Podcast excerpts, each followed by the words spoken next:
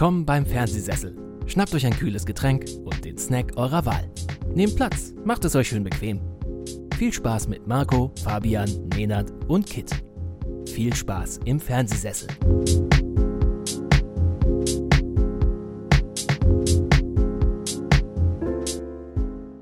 Ich begrüße euch zu einer neuen Ausgabe hier beim Fernsehsessel Podcast. Mein Name ist Marco und bei mir ist der wunderbare Nenad. Hallo Nenad. Hallo wunderbarer Marco. Äh, danke, danke. Und wir haben uns heute zusammengefunden, nicht um die Ehe zu schließen, sondern über einen Auftragsmörder zu sprechen, und zwar über David Finchers The Killer. Jetzt aktuell neu auf Netflix.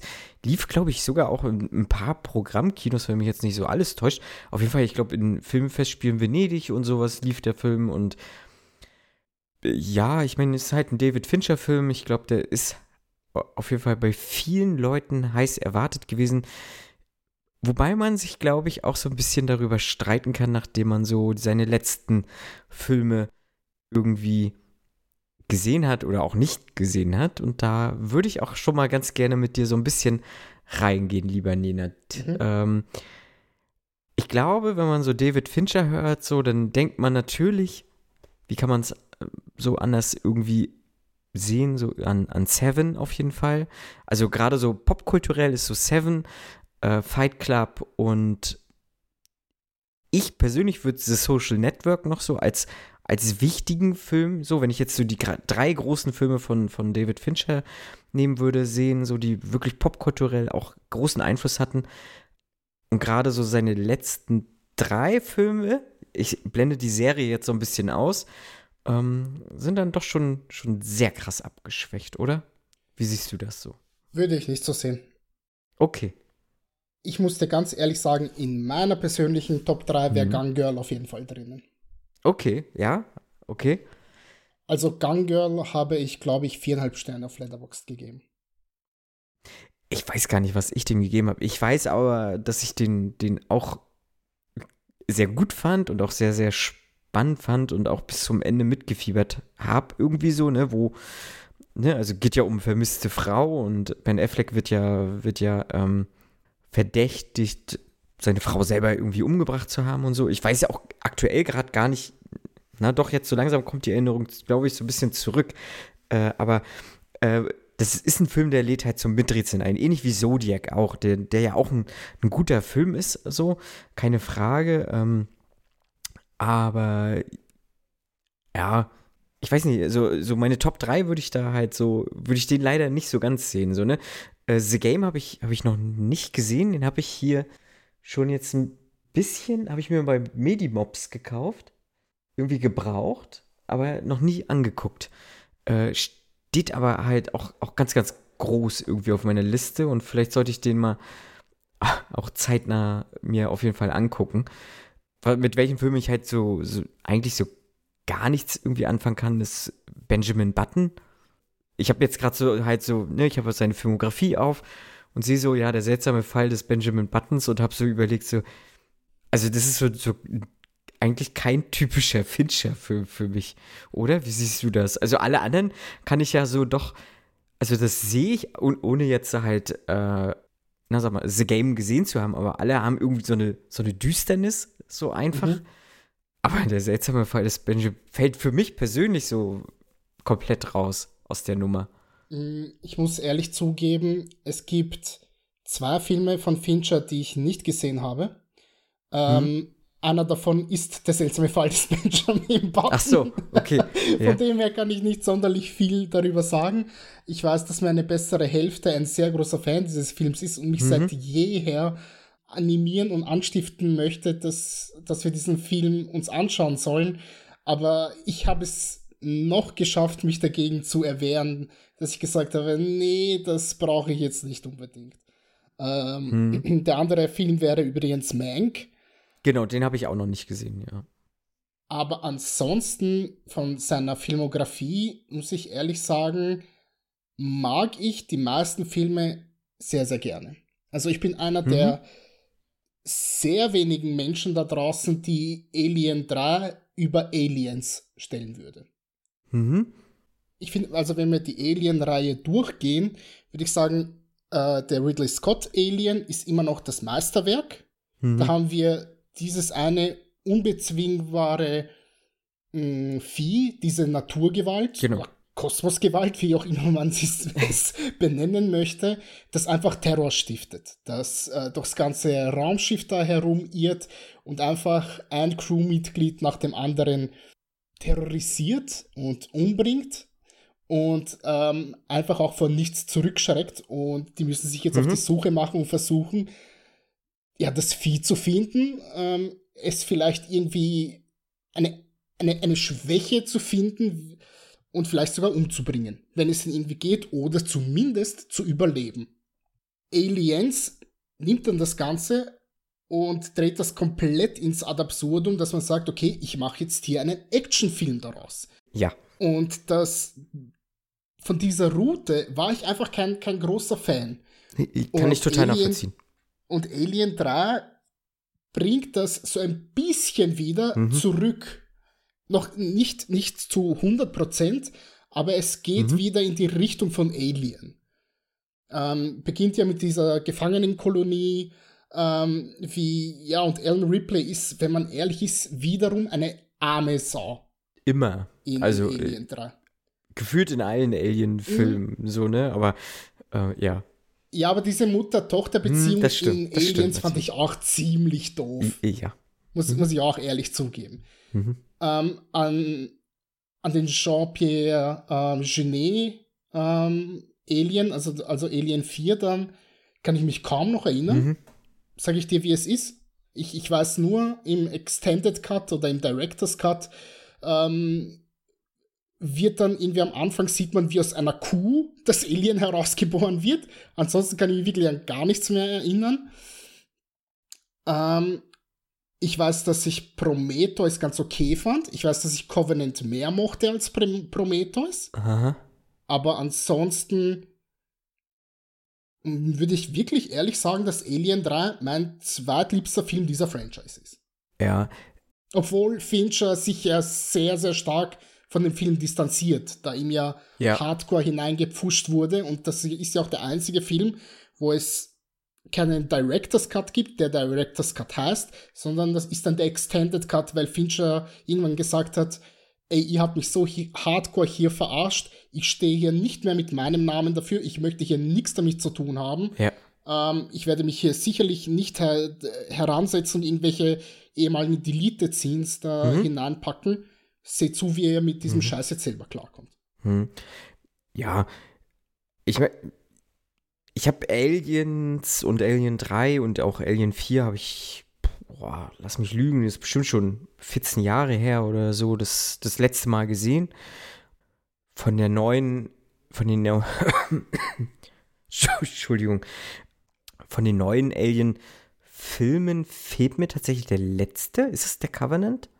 Dann? Nee. Ja. Ja, den habe ich nicht gesehen. Ähm, aber die zwei davor, ne, waren das? Waren das jetzt drei neue Alien-Filme? Oder waren das zwei? Zwei. Bin, zwei. Zwei. Es war ah, Prometheus, Prometheus und Genau, Covenant. Prometheus habe ich gesehen und Covenant habe ich dann irgendwie ausgelassen.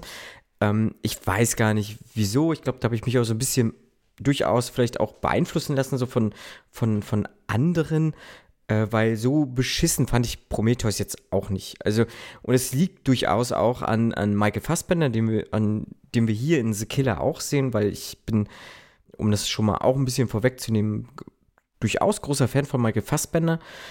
Aber aktuell sind wir noch bei, ein bisschen bei David Fincher und er hat ja dann halt, wie gesagt, so, so relativ große, also auch wirklich große Filme abgeliefert. Das kann man einfach so sagen. Unabhängig davon, ob man die jetzt dann irgendwie in seiner Top 3 Fincher-Filme sieht oder nicht oder so, aber, aber wir haben auch schon mal äh, über Seven geredet, äh, fanden den alle mehr oder weniger, glaube ich, gut bis sehr gut bis richtig, richtig gut. Gut, The Game lasse ich persönlich jetzt erstmal raus, den hole ich aber auch nochmal irgendwann nach, der kommt dann auch nochmal so, so nachgeliefert in der regulären Folge mit Sicherheit.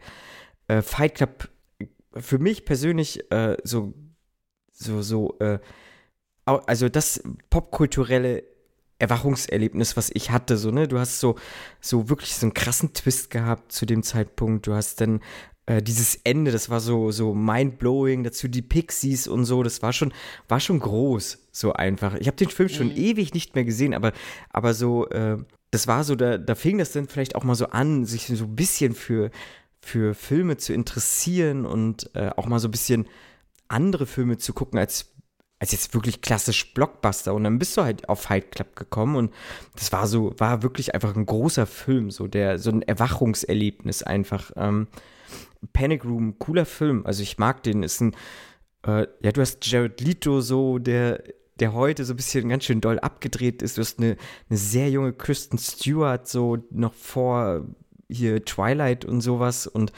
ähm, ah, wie heißt Jodie Foster, Jodie Forrest Foster. Whitaker. Also toller Cast, so, ne? Also, und auch so, der ist spannend, der ist gut erzählt, so, äh, das, das läuft ja. richtig gut. Und er macht das Beste aus seinen wirklich sehr, sehr ja, begrenzten Möglichkeiten. Hat, un hat eine unglaublich tolle Kamera, muss ich sagen, mit einigen sehr, sehr schönen, unmöglichen Kamerafahrten. Also ich erinnere mich da an eine Kamerafahrt, wo wir in der Küche sind und wo die Kamera quasi durch den Henkel einer, einer Tasse hindurchgeht. Was dann natürlich logischerweise mit CGI ja. gemacht mhm. wurde. Aber es sieht immer noch gut aus. Wir haben Kamerashots, wo quasi durch drei Räume durch, hindurch gefilmt mhm. wird, ähm, was quasi so ein Framing im Framing mhm. darstellen soll. Also das ist ähm, ein Zungenschnalzer, wenn man sich das anschaut, alleine vom, von, von, von der Bildkomposition. Und wie gesagt, das Ganze ist eigentlich nur in dieser, in diesem einen Haus, das glaube ich drei Stockwerke hat und in dem Panic Room. Ja. Mhm. Ähm, es ist keiner der großen Fincher-Filme. Es ist eher ein, eine Art Experiment für ihn gewesen, aber ein, wie ich meine, durchaus gelungenes. Auf jeden Fall. Also ich, ich mag den auch, auch sehr, sehr gerne. Auch wegen des Casts so. Und ich fand, fand diese Prämisse halt auch einfach total interessant. So, da kommen welche und du hast halt so einen Panic Room und dann steckst du da halt drin und versuchst dir irgendwie zu helfen. Ne? Also ich fand das also so wie du sagst, auch so mit begrenzten Mitteln einfach das Beste herausgeholt. Und es war total clever und ich merke halt selber, wenn ich jetzt über David Fincher spreche, ich habe viele Filme gesehen, ich habe auch viele Filme mehrfach gesehen, aber ich habe viele Filme von ihm einfach schon viel zu lange nicht mehr gesehen. So. Und das ist halt eben, ähm, gut, Seven hatten wir jetzt irgendwie innerhalb der letzten Jahre auf jeden Fall, aber Fight Club habe ich schon ewig nicht mehr gesehen. Äh, Panic Room habe ich ewig nicht gesehen. Zodiac habe ich gefühlte Ewigkeit nicht gesehen. Und auch The Social Network habe ich schon die eine Ewigkeit nicht mehr gesehen. So, Gone Girl ist relativ neu. so, den lasse ich jetzt so ein bisschen aus. Also, falls, falls wir irgendwie neue HörerInnen hatten, haben, so aktuell, es tut mir leid, falls ich äh, huste, ich versuche das Größte rauszustellen. Ich habe äh, leider noch so ein bisschen unter Post-Covid und äh, der Husten will noch nicht so, so hundertprozentig weg und äh, sobald es trocken wird, dann äh, huste ich leider. Es tut mir leid. Und wir haben, genau, Gone Girl äh, hatte ich, hatten wir ja schon mal kurz gesagt, so ist ein cooler Film auf jeden Fall. Äh, und Verblendung, ja, ist jetzt auch, ist halt ein Remake irgendwie. Ich mag die, die schwedischen, diese schwedische Stieg Larsson-Trilogie mag ich tatsächlich ziemlich gerne, weil die hat so eine, so eine gewisse Härte und, also das ist einfach skandinavisch so und das, ich mag skandinavische Krimis, Thriller, wie auch immer man das nennen möchte, so. Ich finde, da kommt Verblendung nicht so ganz ran, weil es tatsächlich so auch ein bisschen amerikanisiert ist. So, ne? Du hast ja äh, jetzt bei den schwedischen zum Beispiel auch diese Vergewaltigungsszenen, die wahnsinnig unschön sind und auch, auch expliziter sind, so im, in dem schwedischen Film. Äh, ich finde den schwedischen aber halt einfach ein bisschen, einen Ticken besser so. Also, wenn ich jetzt so. Nichtsdestotrotz merkt man aber auch, dass es ein Fincher-Film ist, einfach. Auch das Remake, Verblendung ja, wie ich finde, sogar in allen Aspekten. Also, was Fincher auszeichnet, ähm, was ich meinen würde, was lustigerweise bei, bei The Killer mhm. sehr anders ist, ist, äh, Fincher hat eigentlich immer einen sehr giftigen Humor drinnen, wo, wenn man mal auflacht, ja. sich beinahe schon schuldig fühlt. Ja. Und das ist, also wenn man Verblendung sich anschaut, trifft das tatsächlich sehr, sehr oft. Mhm. Er hat oft eine sehr cleane Kamera mhm. mit ähm, wirklich wundervollen Kamerafahrten drinnen, sehr beständig. Auch das hat man bei The Killer nicht unbedingt, nicht immer. Nein. Also da gibt es mhm. schon, wir werden schon äh, darauf zu, zu sprechen kommen. Und äh, wir haben auch immer wie ich meine, unheimlich starke, unheimlich tolle und unheimlich aussagekräftige Dialoge. Also das, was oft Tarantino ähm, angedichtet wird und, mhm. und nachgesagt wird, finde ich, haben wir bei David Fincher sogar noch mehr und noch stärker drin. Mhm. Bei Tarantino ist das immer so ein bisschen ein Hin und Her. Mhm. Und bei Fincher, finde ich, ist das nicht ganz so schnell getaktet, aber dafür ist die Aussage dessen, was die einzelnen Figuren erzählen, realitätsnäher und auch, wie ich finde, ausdrucksstärker. Ja, gebe ich dir auf jeden Fall recht. Also, ähm, ich finde diesen Vergleich mit Tarantino gar nicht zu, zu abwegig. Ähm, weil so wie du sagst, so Tarantino hat so diese Dialogsachen, also durchaus auch hier und da durchgespielt so. Ähm, aber ein Fincher kommt halt so, also auch gerade jetzt bei The Killer auf jeden Fall auch über diese Monologisierung so sehr, sehr doll.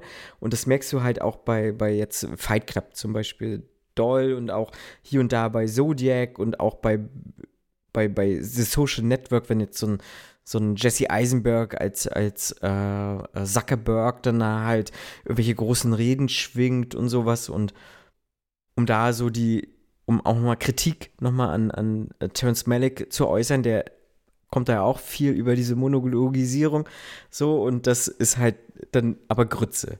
So, jeder, der Terence Malick mag, ja, es ist, bitteschön.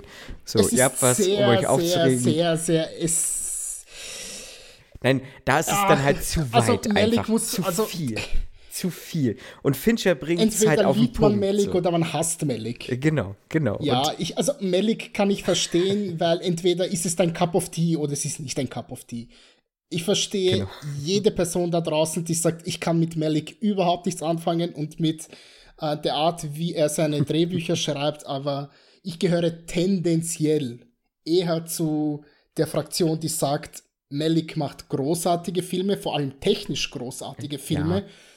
Hier und da wird es mit seinen Monologen, die sehr, sehr spröde sind und auch so ein bisschen abgedriftet in den Gedanken. Mhm. Ähm, eine Zeit lang ist das cool, aber irgendwann wird es einfach zu viel. Ja. So ähnlich wie bei Jim Jarmusch zum Beispiel, wo es ja. mir irgendwann auch zu viel wird, was da alles hineingedeutet wird von den ganzen Figuren. Mhm. Aber Jim Jarmusch finde ich generell hat oftmals eine etwas langweilige Ästhetik und deswegen habe ich oft auch Probleme mit seinen Filmen. Es gibt ein paar, die hervorragend sind, also Only Lovers Left Alive ist, ist wirklich, wirklich, wirklich gut. Trotz Tilda Swinton, von der ich kein großer Fan bin. Oh, Hot Take hier jetzt in dem Film auch, ja? Hot Take, Hot Take, ja, ich weiß. Aber ja, wie gesagt, ich kann es nachvollziehen. Also, um nur meine zwei Cent zur, zur Filmografie von Fincher noch zu sagen, mhm. ähm, wir sind ja die beiden Menschen hier im Podcast, die Fight Club 5 Sterne vergeben haben auf, auf Letterboxd, kann ich mich erinnern. Da hatten wir vor Ewigkeiten mal eine, eine, eine Quizfolge, wo der das Fabian unsere 5 Sterne mhm. äh, Filme wissen wollte. Mhm. Und es war bei mir ähnlich so wie bei dir irgendwann gesehen im, im äh, Fernsehen in jungen Jahren und ich war weggeblasen ja, ja. davon. Ich habe Fight Club noch ein paar Mal danach gesehen und mhm. habe es immer geliebt, aber tendenziell immer in relativ jungen Jahren. Ich habe mhm, mir genau. sogar irgendwann einmal die, die, die Mühe gegeben, mir ähm, die Literaturvorlage von Chuck mhm. Palahniuk zu holen. Mhm die ich strunzenlangweilig fand, muss ich ehrlich sagen, weil, weil es eben eine sehr, sehr freie Interpretation von, von Feature mhm. war. Wenn ich mir heute Fight Club anschauen würde, ich bin mir nicht sicher, ob ich mich ein ganz klein wenig schämen würde dafür, dass ich diesen Film so herausragend fand. Kann sein, muss nicht sein. Ja, ja. Ich weiß mhm. es wirklich nicht. Mhm. Hand aufs Herz. Mhm. Ähm, Seven ist her herausragend in, in ähm, meinen Augen. Ich habe den vor einem Jahr oder so etwas mhm. ähm, mit meiner Freundin gesehen, da sie den Film noch nicht kannte. Und auch sie fand ihn sehr, sehr mhm. gut. Und auch ich, trotz Kevin Spacey, ähm, mhm. habe immer noch sehr, sehr viel Gefallen an dem Film gefunden. Mhm. Ich weiß nicht, ob es deswegen ist, weil Spacey gefühlt vielleicht zehn Minuten in diesem Film auftaucht, beziehungsweise zu sehen ist. Bis dahin ist er ja auch der nicht zu sehende, yeah, yeah. nicht, nicht auftretende, also er ist so die Bedrohung, die kein Gesicht hat, wenn man denn so möchte. Ja, Und irgendwann, wenn dann der große Reveal geschieht, dann wissen wir, ah ja, okay, du bist also der Typ.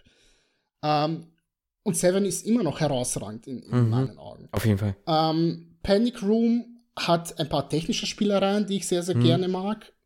Es gibt hier und da ein paar Story-Kniffe, die, wenn man ehrlich ist, ein bisschen aus der Luft gegriffen sind, aber ich kann es dem Film verzeihen. Mhm. Weil es eben ein Experiment war. Mhm. Zodiac ist in meinen Augen mindestens eine halbe Stunde zu lang. Also das Grundgerüst ja, ist gut, ja. sehr, sehr gut, aber er zieht sich irgendwann mm, einfach stimmt. in die Länge. Da gebe ich dir recht, ja. Wie gesagt, Benjamin Button nicht gesehen. Social Network kann ich mich an rein gar nichts mehr erinnern, muss ich ehrlich zugeben. Ähm, Verblendung habe ich gesehen, mochte ich sehr. Ich mhm. habe Rooney Mara in dem Film für mich entdeckt und mhm, sehr ja, geliebt. Ja, ja. Ähm, ich, ich, muss aber auch zugeben, anders als du, habe ich die skandinavischen Filme nicht gesehen. Äh, Gone Girl seinerzeit im Kino gesehen, sehr geliebt, seitdem dreimal mhm. gesehen, unter okay. anderem auch einmal mit meiner Freundin, die den Film auch sehr, sehr mhm. ähm, wert zu schätzen wusste, die ihn auch sehr geliebt hat. Und ich muss sagen, Gone Girl hat einfach eine wunderschöne Ästhetik. Erstens, ja. er hat diesen, wie soll ich sagen, viele Menschen haben ja Probleme mit Gone Girl, weil Ben Affleck mitspielt. Ich muss sagen, ich finde Gone Girl so geil, weil Ben Affleck mitspielt. Ja, ja, ja. Er, ich bin auch es ist so schön, dass er passend nicht passt in dieser Rolle. Ja, korrekt. Also, was Fincher da aus Ben Affleck herausgeholt hat, ist fast schon, ähm, weiß ich, es, kratzt, es kratzt an einer Meisterleistung und auch die Geschichten, die da drumherum erzählt wurden, dass er, wenn er nach Hause kommt und äh, irgendwann mal zum Kühlschrank geht und das öffnet, dass Fincher ihm 30 Mal gesagt hat, wir filmen jetzt einfach diese eine Szene, mm, weil er ein mm. Perfektionist ist und das ist nun mal Fincher mm. und dass er irgendwann dorthin geht und keinen Bock mehr hat und er hat gesagt, ja, diesen Take nehmen wir jetzt, wir gehen jetzt zur nächsten Szene. Das passt einfach, weißt du? Und dass Ben Affleck die ganze Zeit über so dieses diese Verzweiflung gepaart mit, ich habe keinen Bock, gepaart mit, was will die ganze Welt von mir?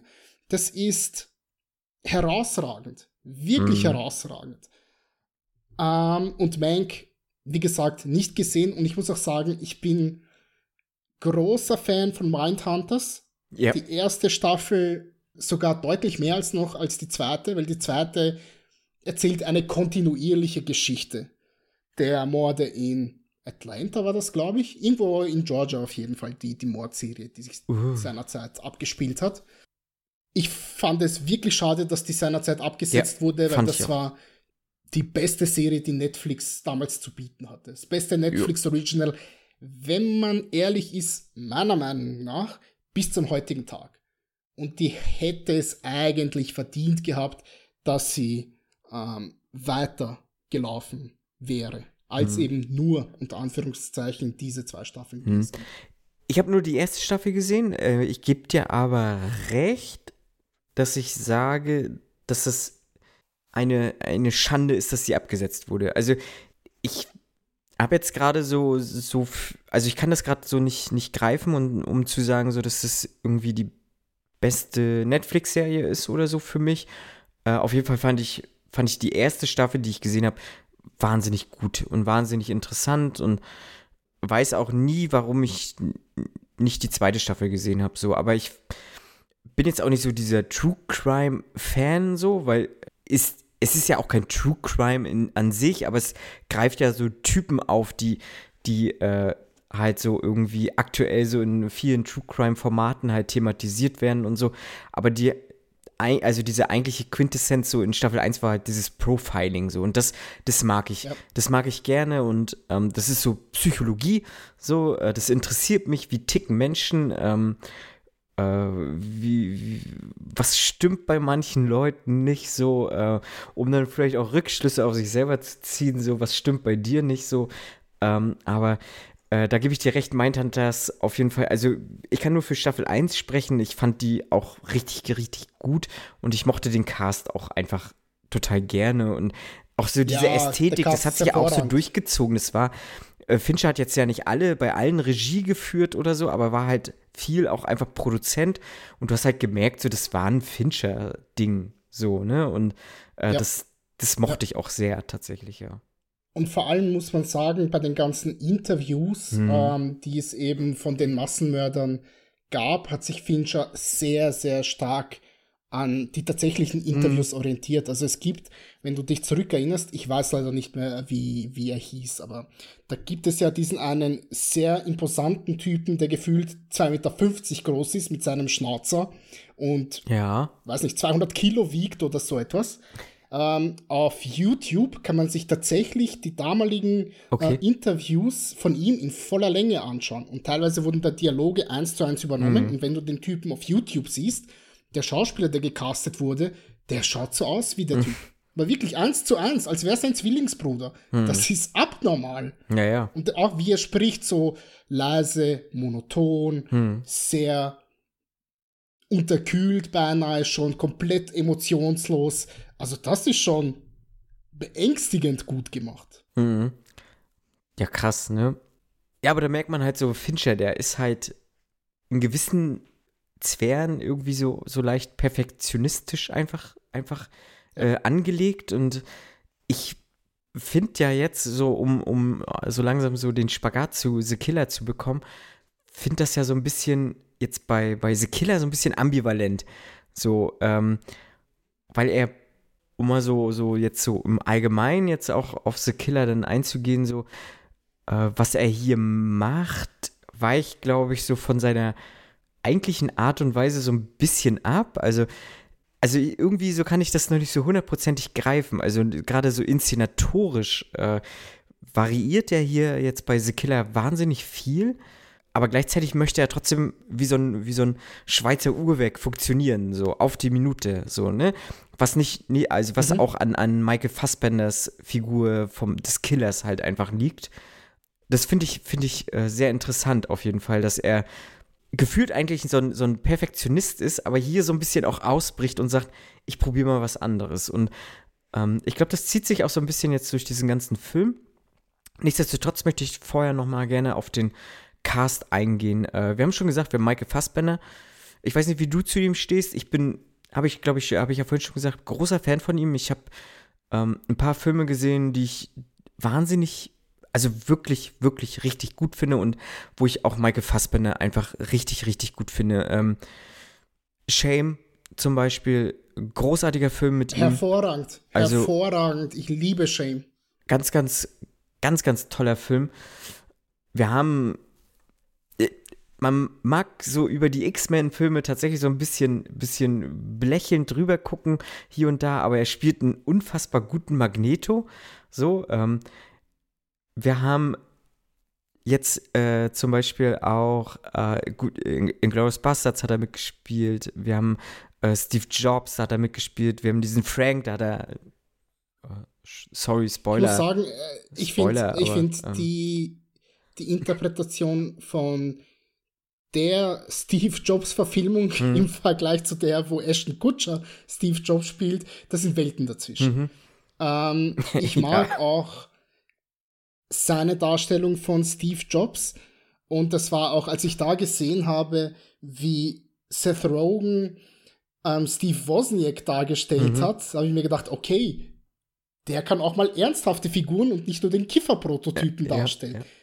Also ich wusste nicht, welche schauspielerische Leistung fand ich da besser und geiler und innovativer. Also mhm das, das war schon cool. Und ich bin wirklich nicht der größte Apple-Fan oder, oder Steve Jobs-Fan. Weit davon entfernt, um ehrlich zu sein. Mhm.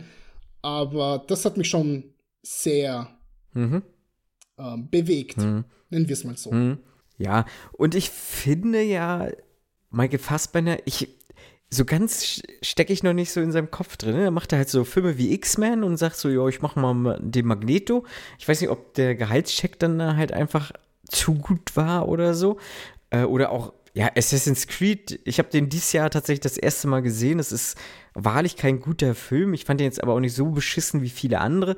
Und ich finde so Michael Fassbender, der, der reißt noch mal, doch noch mal irgendwie so ein bisschen was raus. Und auch diese, wir haben ja auch schon gesagt, Alien, ähm, Prometheus und, und Covenant, wo er so diesen Roboter-Typen gespielt hat, so, ja, über die Filme kann man streiten, so, aber ich finde, Michael Fassbender, der hat halt immer eine so eine Präsenz einfach auf der Leinwand, egal was der macht. Ja. Der ist halt da, der ist on point, der, der weiß, was er macht da und äh, egal wie schlecht dieser Film ist, also, aber der ist so, ja, na, präsent, prägnant, also der ist einfach da, der ist, der, der nimmt so diese ganze Leinwand für sich ein und das mag ich einfach unfassbar gern an den. Ähm, und finde es auch schade, dass der jetzt so die letzten Jahre eher ein bisschen untergetaucht ist. Also so gerade so diese, diese Covid-Pandemie, also sein letzter Film ist halt äh, X-Men Dark Phoenix gewesen.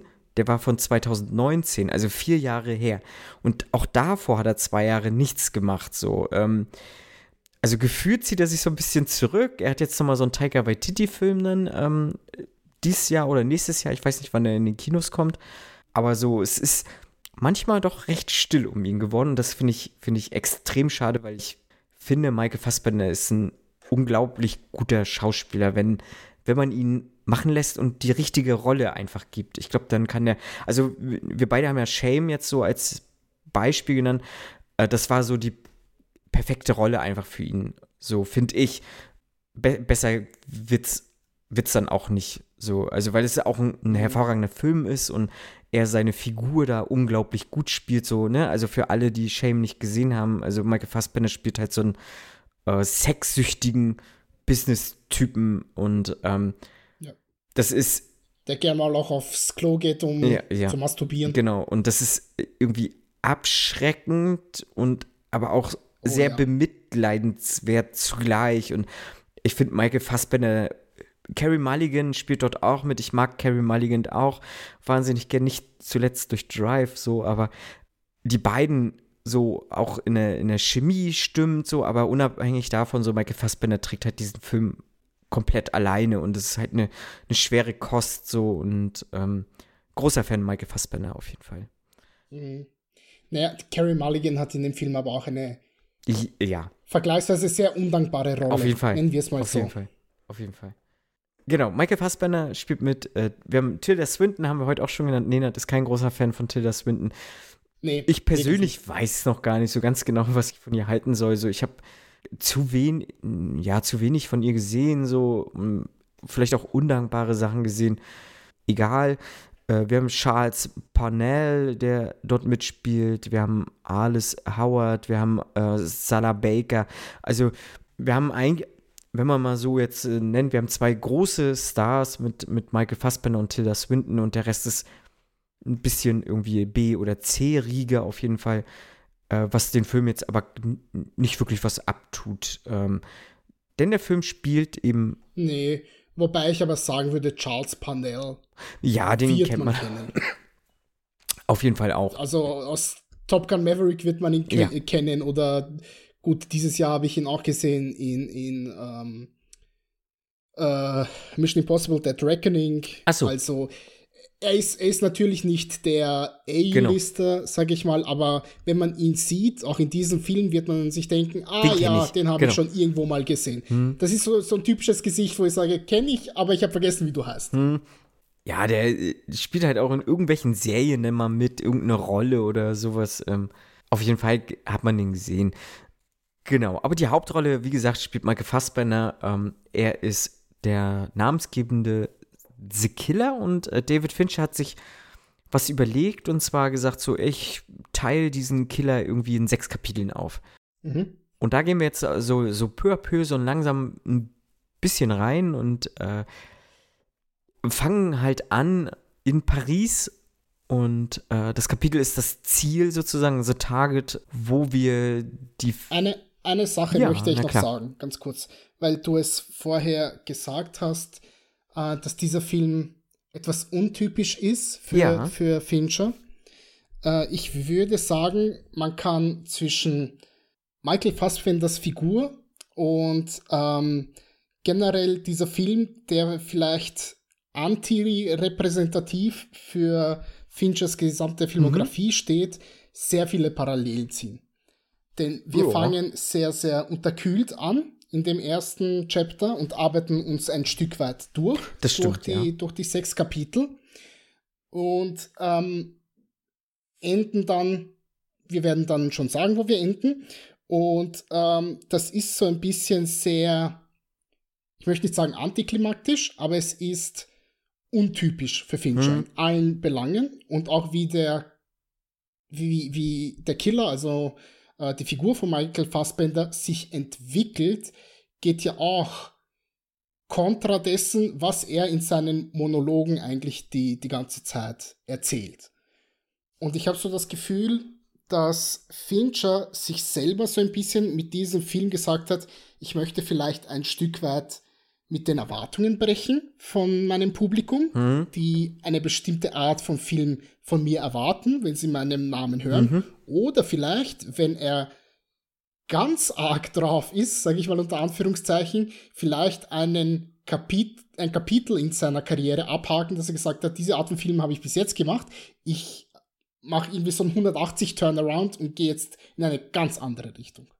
Ja, finde ich auf jeden Fall einen, einen, sehr interessanten Ansatz. Gerade so auch dieses, äh, wo ich wo, wo du so gesagt hast, so ja, vielleicht soll Michael Fassbender ihn so ein bisschen widerspiegeln und auch seine Entwicklung, die dann halt so in diesen Kapiteln dann auch nochmal so widergespielt ist, weil jedes Kapitel ja auch inszenatorisch so die ein oder andere Spielerei auf jeden Fall hat oder Abweichungen hat, so ähm, und halt Fassbenders Figur ja auch nochmal hier und da ein bisschen aufdrehen darf, so je nachdem, wo wir uns gerade befinden. Und das finde ich auf jeden Fall ganz interessant, gerade wenn man jetzt so, so auch in Kapitel 1 ist, wo es ja einfach sehr ruhig anfängt. Also wir sind ja, also es ist, also im Prinzip ist es auch einfach total langweilig. So, Kapitel 1.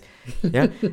würde ich nicht sagen, also, also würde ich widersprechen. Okay, ja, aber so, so prinzipiell, also was mich da halt so dran interessiert hat, ist ähm, Michael Fassbender ne, natürlich. Mhm. Er, er wartet, er wartet, er wartet. Ähm, er spielt einen, Deutschen so, er, also er wartet halt auf seine Zielperson und das gefühlt schon seit, seit ein paar Tagen ähm, funktioniert das, was wir auch schon mal so ein bisschen so herausgearbeitet haben, so äh, wie so ein Uhrwerk, also auch die Uhr dann auch nochmal so als Metapher, so dass er sagt, so ja, Schlaf wird überbewertet, mir reicht halt so eine Stunde, so ein Powernap und dann stelle ich mir einen Wecker und gucke, ob meine Zielperson vielleicht doch da ist. Und dann halt auch so seine eigenen, seinen eigenen Rhythmus, so, ne, ich muss funktionieren, ne, ich muss, mein Puls muss irgendwie auf 60 runtergefahren sein, ich muss äh, immer fokussiert bleiben, das Ziel im Auge haben, äh, nicht abweichen vom Plan und so weiter, was er in diesen Voice-Over, was wir ja auch noch gar nicht gesagt haben, ne? Der Film ist, weiß ich nicht, 70, gefühlt 70 Prozent der Dialoge sind im Voice-Over. Oder 50 Prozent auf jeden Fall. Ähm, was dann so im Voice-Over andauernd auch erzählt wird. Also er muss funktionieren. Also was, was ich auch persönlich erwarte, ne, auch oh, das, was du gesagt hast, so was erwarte ich vom Fincher, was erwarte ich vom Killer, so ich erwarte genau das, so dieses, so, ich habe einen Plan, den ziehe ich durch, äh, kostet es, was es wolle, so. Und leider läuft das nicht so ganz nach Plan und es läuft ein bisschen schief. Aus welchen Gründen auch mhm. immer. Ähm, möchte ich auch gar, also, ne, sind es Unkonzentriertheiten gewesen oder wollte er es einfach nicht? Das bleibt auch so ein bisschen im Raum, das finde ich auch relativ charmant auf jeden Fall, aber so insgesamt fand ich so Chapter 1, wenn ich jetzt äh, diesem Kapitel irgendwie eine irgendwas zuordnen müsste, wäre es so ein bisschen langweilig oder, oder die, die perfektionierte Langeweile. Mhm. Mm, ich sehe es ganz klar als eine Art Establishment ähm, für den Killer, wo mhm. wir ihn einfach bei seiner Routine sehen. Ja. Mhm. Mhm. Wo wir mitbekommen, wie bereitet er sich einfach vor. Weißt du, also hm. der macht ja auch, keine Ahnung, irgendwie Yoga-Übungen, äh, geht runter zum, zu einer Fastfood-Kette, holt sich irgendwie einen Cheeseburger, ähm, mhm. versucht so gut wie möglich unterzutauchen. Er sagt ja auch von sich selber, er gibt einen deutschen Tourist, weil niemand möchte mit deutschen Touristen sprechen. das, mhm. das, fand ich äh, beinahe schon, schon leicht charmant, als er das ausgesprochen Fall. hat. Und er ist, wie du sagst, einfach fokussiert auf seinen mhm. Job. Und in seinem Job geht es, wie er dann immer und immer und immer wieder äh, betont, um Perfektion. Er darf nicht improvisieren, er hat einen klaren Plan, es geht darum, seinen Plan zu verfolgen. Und er hat, was auch ganz wichtig ist, ähm, und je weiter der Film fortschreitet, desto öfter sehen wir es im Prinzip, er hat keine Identität. Genau. Alle anderen Menschen haben zwar ihren, ja, wie kann man das nennen? Ihre Jobbezeichnung Mhm. unter Anführungszeichen. Ja, also da haben wir The Client, Hm. ähm, keine Ahnung, äh, äh, Sehr Expert, also The Expert Genau. und, und so weiter und so fort, ja. Aber die haben dennoch einen klaren Namen. Nur der Killer bleibt der Killer. Wir haben keine Ahnung, wie Michael Fassbenders Figur eigentlich nee. heißt. Hm.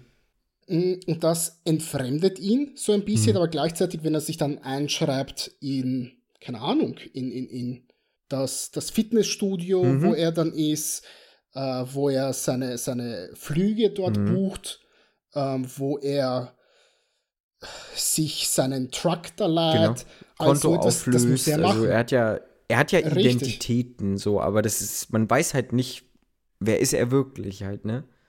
Ja. Hm. Und wir sehen das ja auch nie. Also es wird Mhm. uns niemals ein Pass gezeigt, ein Ausweis gezeigt oder irgendetwas in dieser Richtung. Also wenn wir das jetzt vergleichen mit der Born-Trilogie, Mhm. beispielsweise mit Matt Damon, da haben wir ja gleich im ersten Born irgendwie das Bankschließfach, wo wir dann sehen, okay, der Typ hat einfach 37 verschiedene Pässe. Hm.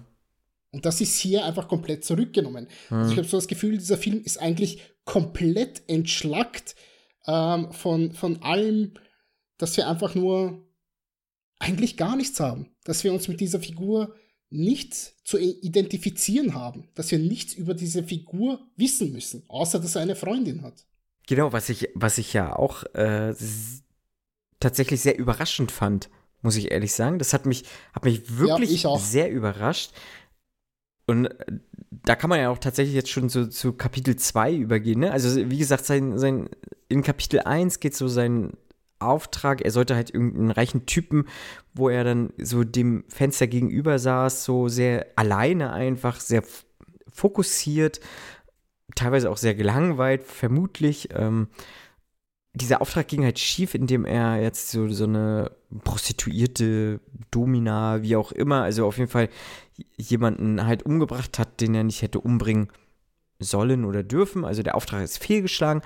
Und dadurch, dass er halt diese, diese externe Person einfach getötet hat, äh, ist jetzt ja die, die, die eigentliche Zielperson total gewarnt und ähm, es wird jetzt wahrscheinlich Wochen, Monate dauern, diese Person wieder vor, vor die Flinte zu bekommen und äh, jetzt wird dieser Spieß umgedreht und er ist halt jetzt ein bisschen das Ziel und äh, das weiß er auch, das bekommt er auch mit und versucht halt zu fliehen, beziehungsweise eigentlich nach Hause zu gehen, und zwar in die Domi Dominikanische Republik, in das Versteck, wo halt auch seine Partnerin, Freundin, Ehefrau, also auch das bleibt so ein bisschen vage, meine ich, halt da ist äh, und sie wurde halt aufgesucht von auch zwei Killern, äh, Auftragsmenschen irgendwie und halt wirklich fast zu Tode geprügelt, gequält, wie auch immer. Und äh, wir haben eine sehr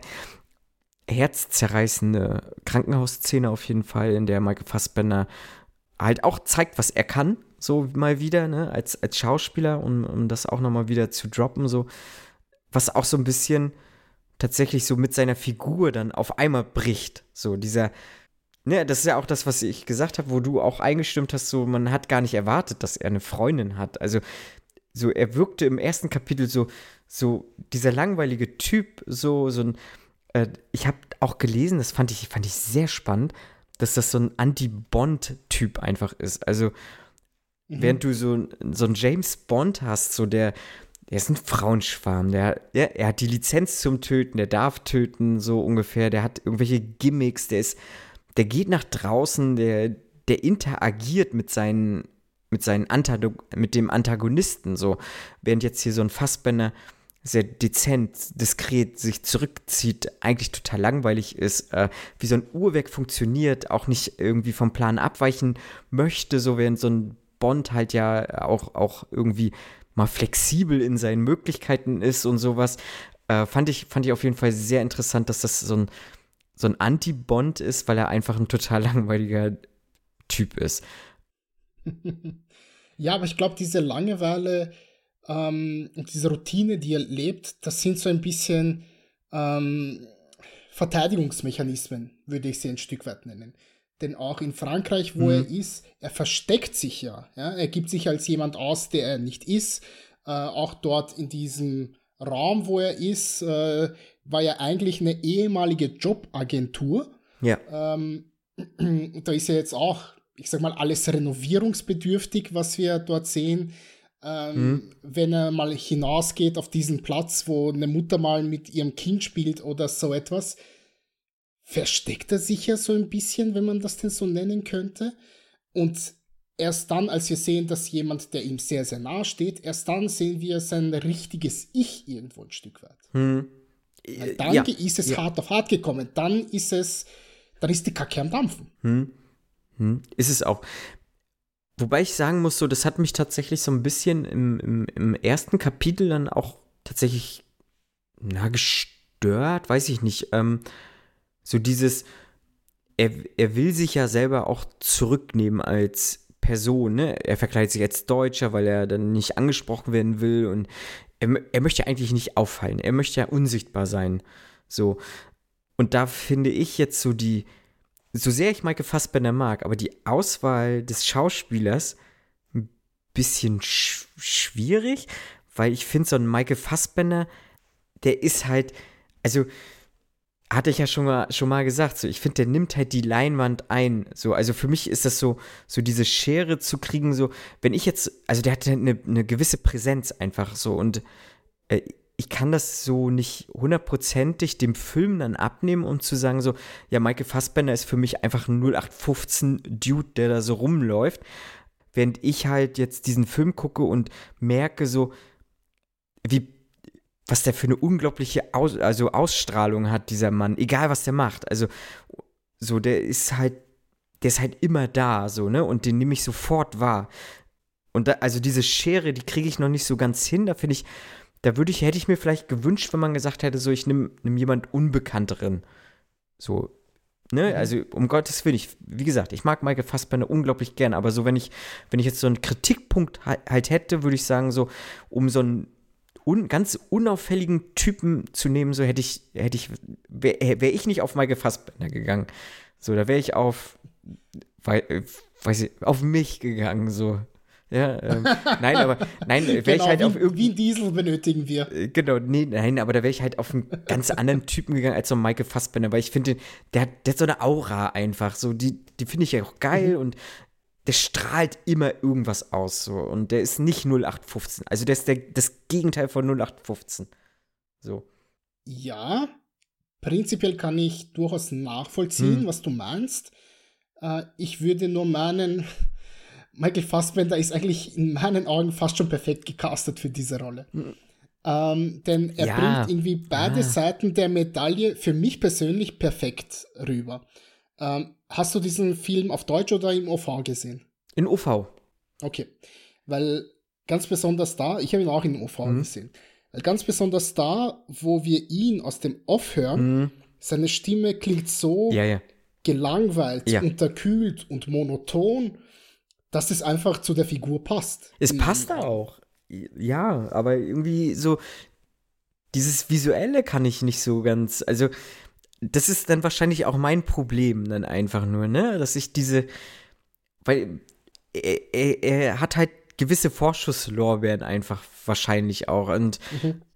ich finde, weil ich mag Michael Fassbender halt einfach und ich finde ihn auch total unterschätzt so als Schauspieler und ich würde ihm auch viel, viel mehr wünschen, so dass der noch, noch größer ist so. Und ähm, irgendwie kann ich das nicht so ganz hundertprozentig glauben, dass wenn der da durch, durch Paris läuft zum Beispiel, dass der so unauffällig ist, weil das ist, also für mich persönlich sprüht er irgendwie sowas aus, so äh, was die Leute auch, auch anzieht dann und vereinnimmt und sowas. Und ähm, da gehe ich halt noch nicht so nicht so ganz über diese Klippe rüber so, das kann durchaus nur, mhm. nur mein Problem sein so und ich gebe dir auch recht, also er, er spielt spielt das ja auch total gut. So diesen gelangweilten Typen, so der, der halt wie so ein Uhrwerk funktioniert, der nicht auffallen will, der, der, der sich unter die Leute mischt, um eben nicht aufzufallen und sowas. Und das mag ich auch total gern. Und ich finde das auch total clever, wie das so gelöst wurde vom, vom Drehbuch so. Aber ich kann, kann Michael Fassbender sehe seh ich persönlich nicht so, so hundertprozentig in dieser Rolle.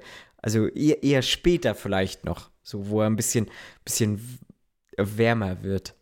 So mit seinen Verstehe Emotionen. Also zu hundertprozentig zu hundertprozentig ist es jetzt nicht unbedingt Typecasting, weil Mhm. so ziemlich jede andere Rolle, wo ich ihn gesehen habe, spielt er einfach einen anderen Typ. Hm, Und also im Vergleich hier mit dem ersten Chapter. hm, Aber eben auch, wie du gesagt hast, mit jedem weiteren Chapter bricht er ja Genau, die ja. Rolle, die er im ersten Chapter hat. auf jeden Fall. Und zwar immer mehr und mehr und mehr. Hm. Von dem her, je weiter die Laufzeit voranschreitet, desto mehr geht es so in seine Richtung, wo er dieses alles Vereinnahmende hat. In meinen Augen spätestens nachdem wir oder wenn wir in der Anwaltskanzlei sind. Hm.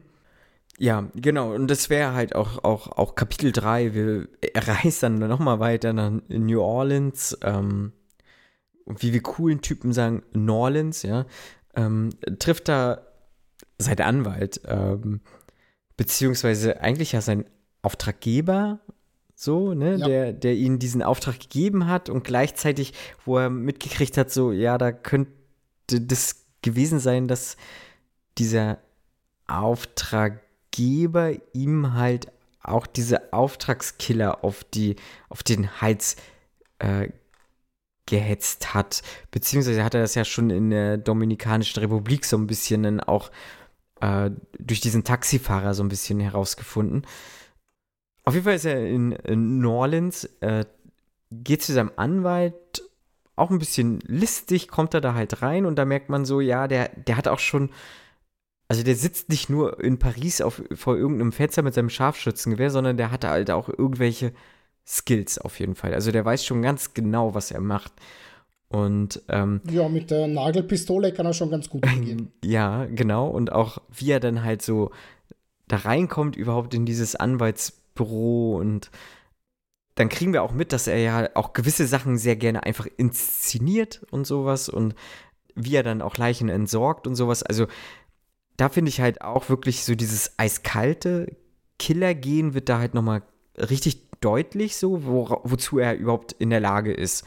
So, ähm, so sowohl vom Kopf her als auch von, von seinen Fähigkeiten her, so als Killer, auch so zu antizipieren und, und auch Sachen zu Schlussfolgern und Leute auch unter Druck zu setzen. Ich fand, das war auch so ein bisschen so dieser, dieser John Wick-Moment, den man so vielleicht hat, so, ne, bei John Wick war es ja auch so, oh Gott, das ist John Wick, äh, tu mir bitte nichts. Und ich fand, das war hier auch so ein, so, ein- so ein klein bisschen auf jeden Fall, dass die sehr viel Respekt vor ihm hatten, so, weil sie wussten so, wozu Ja. er einfach in der Lage ist, so. Und das hat mir tatsächlich auch sehr gut gefallen, auch wie er dann, du hast es schon erwähnt, so die Nagelpistole. Gut, da ging sein Plan nicht so hundertprozentig auf, ähm, aber ist ja manchmal so. Ich, weil ich glaube, der Anwalt sollte ein bisschen länger noch durchhalten, als, als er geschafft hat. Ja. Ja, ja. ähm, bin ich bei dir. Oder eben, da bin ich mir nicht so hundertprozentig sicher, vielleicht wollte er ihn jetzt extra bestrafen. Mhm.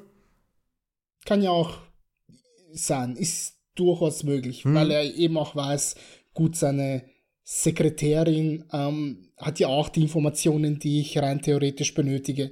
Ich kann sie ja auch befragen und dem Anwalt gebe ich den schmerzhaftesten Tod, den ich ihm nur geben kann. Ich Mhm. bestrafe ihn dafür, dass er mich umbringen wollte und dass er am Ende des Tages tatsächlich äh, meine, meine Lebensgefährtin hier ähm, lebensgefährlich verletzt hat. Mhm. Die ja, wenn es blöd gelaufen wäre, genauso dahingeschieden wäre. Mhm. Ja. Also ich glaube schon noch, dass da eine gewisse Wut im Bauch aus ihm gesprochen hat. Denn, auch da muss man sagen, der Killer ist nicht perfekt. Nein, nee. Also nein. er hat zwar so seine ähm, Sachen, die er, wie, ich habe schon angesprochen, immer wieder aufsagt ja, und immer wieder wie ein Uhrwerk, was du Mhm. gesagt hast, wiederholt, ähm, sich einprägen muss, ähm, äh, nie immer, immer stick to the plan, Genau. ähm, nie spontan herauszuhandeln äh, und so weiter und so fort. Aber er macht es ja nicht immer. Nie. Und je weiter es vorangeht, desto weniger macht er es ja eigentlich. Und das ist ja irgendwie auch, naja, vielleicht hier schon das erste Mal zu sehen, das ist so ein bisschen die symbolische Szene dafür. Hm. Es kommt dann, es kommt danach noch eine, die ich noch stärker finde dafür, aber da sieht man es so wirklich das erste Mal. Hm. Ja, auf jeden Fall. Auf jeden Fall. Er bekommt ja dann halt so die, die Namen so ein bisschen mit. Und gut, da, da weiß ich jetzt gar nicht so hundertprozentig. Ähm, gut, wir sind Film im Fokus, also wir spoilen auch. Also hier und da sind ja schon auch ein paar größere Spoiler gefallen, wobei wir uns relativ vage halten, finde ich. Und das ist auch gar nicht Eigentlich so verkehrt. schon, ja, bislang schon. Auf jeden Fall ist ja Dolores, äh, die, die Anwaltsgehilfin, Fachangestellte oder wie auch immer man sie nennen möchte, ähm, verrät ihm ja die Namen unter der, unter der Maßgabe, sie äh, hat halt eine Lebensversicherung und er soll diesen Tod nicht so inszenieren, wie er sonst die anderen Tode auch inszeniert. So dass es wie so ein Selbstmord aussieht. Nun ist es ja so, dass er die Namen bekommt von seinen äh, zwei, von diesen zwei äh, Killern, die halt bei seiner Freundin waren. Und er stößt sie die Treppe hinunter. Und da habe ich so tatsächlich während des Films so ein bisschen gegrübelt und so überlegt, hm, ist er jetzt bei seinem Plan geblieben und hat gesagt, so, ich inszeniere das als Selbstmord dann? Oder hat er ihr doch diesen Gefallen getan und gesagt, so, ich schub's dich runter und äh, sieht aus, als hätte dich jemand getötet. Weil für mich, also damit die Kinder diese Lebensversicherung halt einfach dann kassieren können, so, ne? Weil für mich war das so wirklich auch so, ich wusste nicht, wo geht jetzt die Reise hin, wo, also würde ich jetzt eine Versicherung haben, da fehlt Fabian tatsächlich, unser Versicherungsfachmann hier. ähm, aber äh, auf jeden Fall, Grüße gehen raus, lieber Fabian, äh, werd schnell wieder gesund. Äh, wo, wo geht die Reise hin? So, ne? Äh, würde die Versicherung jetzt sagen, ja, war Mord eindeutig? Oder würde sie sagen, ja, Selbstmord so? Oder war es ein blöder Unfall und kriegst trotzdem nicht so, ne? Also da war ich so, wo, wo geht der Killer jetzt hin, so, so rein moralisch, ne? Hat er ihr diesen Gefallen getan, ja oder nein? Also da war ich sehr unsicher auf jeden Fall. Da würde mich so deine Meinung mhm. interessieren, mhm. was du so vielleicht, oder vielleicht hat sich auch gar nicht so interessiert, aber es ist so mir, mir auf jeden Fall aufgestoßen.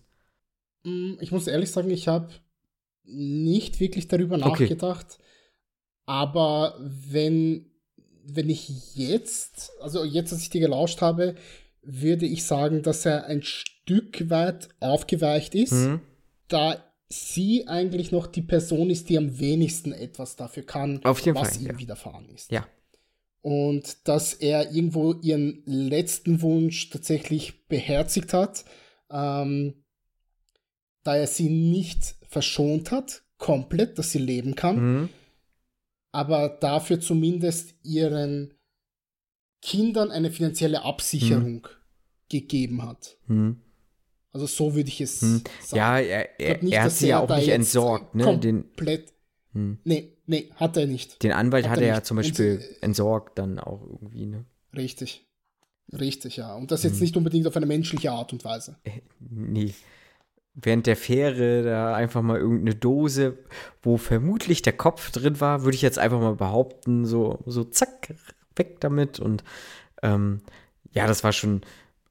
Also, das ist so, so, wie gesagt, so dieses Kapitel enthüllt so ein bisschen so seine Fähigkeiten als, als professioneller Killer. So, und das fand ich, fand ich wirklich aufschlussreich einfach. Äh, während wir dann halt dann, ne, wie gesagt, er hat, ja, er hat ja die zwei Namen bekommen und unter anderem auch von einem Mann, der, äh, ich glaube, als Brutalo, so ungefähr kann man, also The Brute, the, ne, der, brutale Typ halt einfach.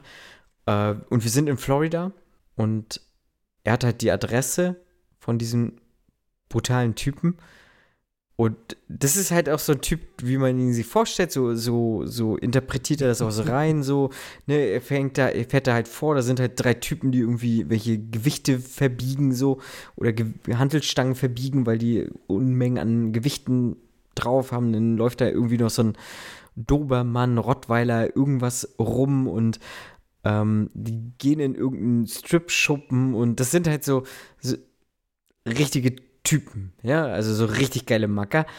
Ähm, nichtsdestotrotz kommt es dann irgendwann zum Kampf. Er wollte es so ein bisschen hinterlistig anstellen, aber er hat natürlich auch nicht damit gerechnet, dass der andere auch halt ein Auftragskiller ist und vielleicht hier und da auch irgendwie seine Tipps und Tricks äh, hat und es kommt halt zum, wie ich finde, zu einem unglaublich guten Kampf in diesem Haus. Also das, was Fincher da macht, das ist meiner Meinung nach der absolute Wahnsinn gewesen. Also man darf es nicht, wenn ihr das jetzt hört und ihr habt den Film nicht gesehen, ihr dürft es jetzt nicht verwechseln mit so einer John Wick-Kampfszene nee. oder so etwas. Es ist jetzt nicht per se ästhetisch, aber mhm. es ist brutal. Mhm. Es ist hart. Unglaublich hart. Ja. Also jeder Schlag tut dir ja. weh, wenn du dir diesen Film anschaust. Ja, ja. ich fand das extrem körperlich. Also ich habe richtig, ja. also man, man, man schweift ja vielleicht, also ich, für mich, ich kann das so sagen, ich schweife hier und da auch mal, auch mal ab. Ähm, das, bei dem Film habe ich jetzt auch nicht auf dem Handy geguckt oder so, aber ich schweife im Gedanken einfach manchmal ab.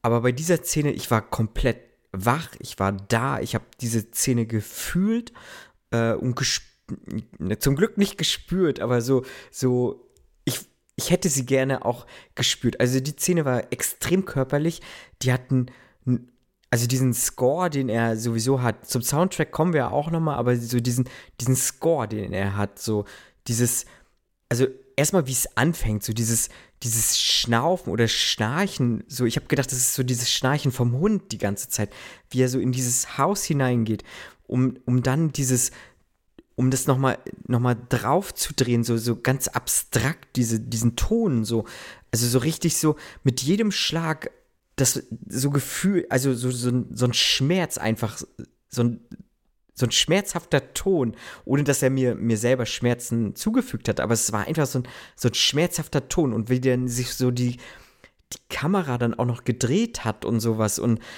also das war, war unglaublich äh, intensiv und immersiv, wie ich fand und das ist tatsächlich so mit das Beste, was ich irgendwie an, an irgendeiner einer Kampfszene gesehen habe. Und ich habe schon, schon viele Kampfszenen gesehen, so. Aber das war, also das war so mein, mein persönlicher Highlight dieses, dieses ganzen Films. So diese Kampfszene.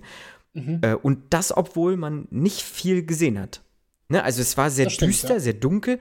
Man hat nicht viel gesehen, aber es war einfach ja, sehr körperlich, wuchtig, physisch so. Also man hat diesen Schmerz gespürt so und das war, war wirklich toll. Also ich habe kurz überlegt, ob ich nochmal zurückspule und mir das nochmal angucke. Und äh, irgendwann gucke ich mir das auch nochmal an, aber das war, war großartig. Also hervorragend, also unglaublich toll. Ja. Ja, verstehe ich. Bin ich bei dir, ist eine sehr beeindruckende Szene. Aber auch da, ich komme wieder da, da, darauf äh, zurück, eigentlich nicht so geplant vom Killer. Und dennoch in dieser genau. misslichen, misslichen Lage, wo er sich befindet, schafft er es, sich zu befreien. Mhm. Und äh, man sieht ja auch, er ist unheimlich gezeichnet danach. Also Auf das jeden war jetzt nichts, was er jetzt mit links irgendwie hingebogen hat. Da ist jetzt nicht seine absolute Profession herausgetreten mhm. und er hat gesagt, ja komm, pff, keine Ahnung, ich bin der Meister im Taekwondo, äh, zwei Schläge und du bist tot weißt du, sondern. Nee, genau, das ist ein Leidensweg. Die Kampfszene gewesen. dauert ja auch. Ja, auf jeden Fall. Richtig. Und die dauert ja auch vergleichsweise lange. Ich habe jetzt nicht auf die Uhr geschaut, aber ich kann mir gut vorstellen, dass die über zwei Minuten gegangen ist. Ja. Würde ja. ich schätzen. Ja. Ähm, was für eine einzige Szene, für einen einzigen Kampf eins gegen eins vergleichsweise lange ist. Mhm. mhm. Ja, auch, auch was du gesagt hast, so, ne, so, so dieses, er geht ja nicht unverletzt raus oder so, ne? Ich finde so diesen Vergleich mit John Wick jetzt erstmal so prinzipiell gar nicht so schlecht, weil John Wick da vielleicht sogar ein schlechtes Beispiel ist.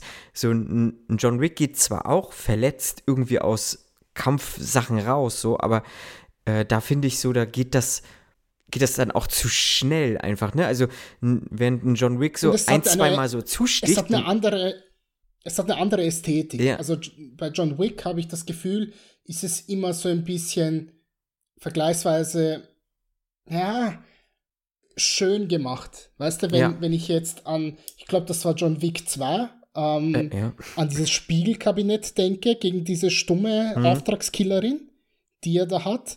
Ähm, das ist auch ein Kampf, der relativ lange dauert, aber durch diese Verspiegelung überall, die wir haben, sehen wir ja den Kampf aus 17 verschiedenen mhm. ähm, Winkeln. Und das hat einfach etwas Geiles in dem Sinne, mhm. äh, dass die selber nie wissen, wo sie sich positionieren, aber auch gleichzeitig ähm, etwas Cooles, sage ich mal unter Anführungszeichen, etwas ästhetisch Cooles. Mhm. Ist ja auch unheimlich hell ausgeleuchtet dort. Und hier ist es eigentlich fast schon das genaue Gegenteil. Genau. Dieser Kampf ist nicht cool per se. Dieser Kampf ist das nackte Überleben. Mhm. Und bei John Wick, ja, die Story, die Prämisse gibt es ja eigentlich genauso her, dass es das nackte Überleben für Keanu Reeves sein soll. Am Ende des Tages schnetzelt er die aber alle dennoch irgendwie nieder. Und klar, er trägt auch seine Blessuren ähm, mit sich äh, und, und schleppt die mit sich herum und keine Ahnung, kämpft er gegen die halbe Welt, aber am Ende des Tages ist es dennoch, ja, ich kann es nicht anders sagen, die Kämpfe sind cool. Genau. Weißt du? Also ver verstehst, was ich, ich meine? Ich verstehe, was du meinst, komplett, ja. Ja. Genau, die sind ästhetisch cool. So, der, der hier ist jetzt ästhetisch, weil, weil man halt nicht viel sieht, ist es jetzt auch nicht wahnsinnig cool oder so, aber äh, wie das also wie das wirkt einfach, das ist also auch, es ist halt eine, so, eine so Tortur könnte man es vielleicht so ein sagen. bisschen so, ne? Äh, ja. Ganz kurz ein, ein hm. Nebensatz. Die Kampfchoreografie ist viel simpler gestaltet mhm. hier. Ja, also das ist, keine Ahnung, wenn er mal eine Faust bekommt, dann fliegt er auf den Tisch hm. und der Tisch zerbricht und er bleibt auch einfach mal liegen, ganz kurz. Ja, Weißt du, das ist nicht einfach aufstehen, Staub abwischen, äh, keine Ahnung, wenn der nächste Schlag kommt, duck ich mich und ich stell dir jetzt ein Bein und du liegst auf der Fresse. Ich möchte dir jetzt eine mit der Faust hauen ins Gesicht, aber der Gegner rollt mhm. sich weg. Genau. Also das ist jetzt nicht so durchgetaktet. Nee, nee genau. Und ähm, lieber HörerInnen da draußen, also ich weiß nicht, ob ihr schon mal durch einen Tisch geflogen seid, ne? Also das, das nimmt einen mit, auf jeden Fall. Und da kann man nicht, so wie Nenad sagt, halt immer eine Rolle nach vorwärts, links, rechts gleich sofort machen und weiterkämpfen. Ne? Also man muss schon, ja, ich spreche da vielleicht aus der Erfahrung, ähm, man muss da auch schon mal ein bisschen sich erholen von. Und das tut Michael Fassbenders Figur auf jeden Fall. Also der nimmt sich gefühlt so ein paar Pausen so, äh, ist aber auch immer wieder klar im Kopf. Ne? Also äh, ich glaube, wenn ich da so also das, was er an Schläge eingesteckt hat, so, ich wäre weg gewesen vom Fenster. Auf. Ich hätte es nicht geschafft, diesen Kampf zu, mhm. zu überstehen. Und äh, man merkt halt wirklich, also äh, diese Tortur, ne, also dieses Leiden und äh, bis jemand auch tot ist einfach. Also dieser Kampf eins zu eins, Auge um Auge und äh, bis einer stirbt, so das, das dauert halt so. Und John Wick ist halt so, ja, da kommt so ein, so ein Messer so zack, zack, zweimal rein und der, der Gegner liegt und ist, ist tot. So. Aber im Normalfall ist es wahrscheinlich auch nicht so. So eine, so die, ich finde hier The Killer der zeigt mir schon so, dass, ohne das jemals irgendwie selbst erlebt zu haben, so gefühlt auf jeden Fall sehr realitätsnah. So einfach, dass man sagt, so, so stelle ich mir das vor, das ist ein Kampf, Auge um Auge, Zahn um Zahn, ähm, bis einer stirbt. Und das dauert dann halt eben drei Minuten oder vier Minuten oder auch nur zwei Minuten. Aber dafür ist es halt einfach extrem körperlich und auch anstrengend. Also ich merke, wie die beiden sich alle anstrengen. So. Mhm. Und weil du es vorhin erwähnt hast, dass man so wenig unter Anführungszeichen sieht, das liegt jetzt nicht unbedingt äh, daran, dass es ein absolutes Schnittgewitter ist. Also nee, das nein, ist jetzt kein nee. Jason Bourne, sondern das liegt daran, dass die Kamera einfach sehr, sehr unfokussiert ist und mhm. dass wir hier eine permanente Handkamera haben. Mhm. Was, wie gesagt, sehr, sehr untypisch ist für, für Fincher. Der macht das normalerweise nicht. Mhm. Genau. Und ähm, ja, den Score habe ich ja auch schon gelobt, so jetzt in dieser, in diesem Kapitel, so, das ist, das kommt auch noch dazu, so, das, das wirkt auch nochmal noch mal richtig äh, mehr auf jeden Fall. Auf jeden Fall, auf jeden Fall geht der Killer gefühlt unerwartet ähm, aus diesem Kampf heraus. Also äh, ich, normalerweise hätte ich, glaube ich, so gedacht, so der, der, der brutale, der erlegt ihn relativ einfach, aber er schafft es doch irgendwie raus und äh, schafft es auch noch mal kurz so vor dem Hund weg. So jeder, der das irgendwie gesehen hat, der der wird das mitgekriegt haben. Also auch, das war ja relativ klassisch, so dass man sagt, so, ja, ich betäub halt diesen Kampfhund, so, das ist, hat mich jetzt nicht überrascht, so. Ähm, und er sucht halt Person Nummer zwei auf. Die Expertin. Sie lebt in New York und wird gespielt von Tilda Swinton und lebt zu seinem Erstaunen relativ offen. Also sehr einfach so in so einem Vorort von New York, äh, sehr in der Gesellschaft angekommen, sag ich jetzt einfach mal. Äh, geht auch so viel aus. Also es ist äh, sie erklärt ja dann auch selber noch Tilda Swinton, äh, also der Killer konfrontiert Tilda Swinton dann auch in, in so einem Café oder in so einem Restaurant einfach. Und sie erklärt halt auch, dass sie das eigentlich so gar nicht wollte, so eine Killerin zu werden, sondern dass einfach passiert ist und sie das letztlich auch des Geldes wegen gemacht hat, was ich einfach ehrlich finde, weil ich glaube, so, so ein Killer macht das auch nur des Geldes wegen, würde ich jetzt einfach mal sagen. Also äh, ich kenne persönlich niemanden, der ein Auftragsmörder ist. Ich weiß nicht, kennst du da jemanden, Nenat? Ja, wenn, dann nee, würdest du es jetzt wahrscheinlich nicht. nicht. sagen, ne? Aber ähm, ich könnte mir durchaus vorstellen, dass man das viel des Geldes wegen macht und nicht der, der Leidenschaft wegen irgendwelche Menschen zu töten oder sowas. Aber sie lebt es halt aus und äh, lebt ihr Leben und äh, das ist halt auch ein ganz anderes Leben, als der Killer führt, ne? Der jetzt da doch doch, also da, da wirken so zwei, prallen so zwei Welten aufeinander. Und das fand ich erstmal ganz interessant. Unabhängig davon fand ich diese Episode ein bisschen, bisschen träge so. Ähm, was, weiß ich nicht, ob das vielleicht an Tilda Swinton lag oder so. Äh, ich fand aber die Auflösung nachher ganz, ganz charmant, wie das zu Ende geht, dieses Kapitel. Ja, war aber erwartbar. Äh, war erwartbar, ja. ja. Also sie unterhalten sich viel oder vielmehr ähm, die Expertin erzählt halt, wie sie dazu gekommen ist, Killerin zu werden und das schon auch irgendwie gedacht hat, wenn sie mal stirbt, dass sie so oder so ähnlich stirbt. Ähm, und sie probiert, darf noch zu Ende essen, darf noch den einen oder anderen Whisky oder Bourbon oder was auch immer das war, weiß ich jetzt gar nicht genau.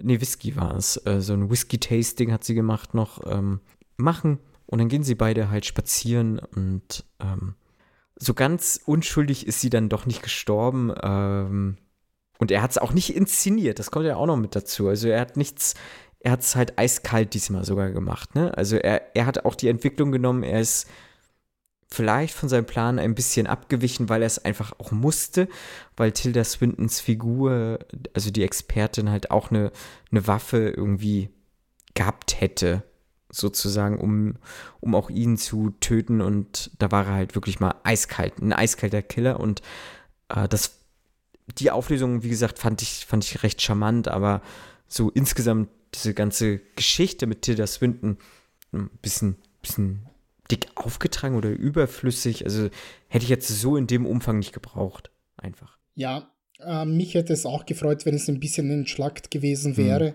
Ist auch die Episode, die ich persönlich am schwächsten fand. Mhm.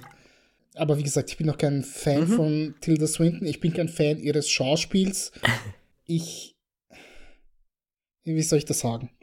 Also, ich habe bei ihr das Gefühl, entweder spielt sie eine komplett monotone und uninteressante Figur oder sie spielt einfach mega überdreht, dass es fast schon ins Karikatureske geht. Also so etwas wie, ja, was fällt mir so auf die Schnelle ein? Snowpiercer. Ja. Und ähm, mich nervt einfach ihre Rollenauswahl. Hm. Keine Ahnung, warum, warum sie darauf heruntergebrochen wird. Vielleicht kann sie nicht mehr, vielleicht möchte sie gar nicht etwas anderes, aber wie gesagt, das sind einfach so Rollentypen, die sie übernimmt, die einfach ums Verrecken nicht meins sind.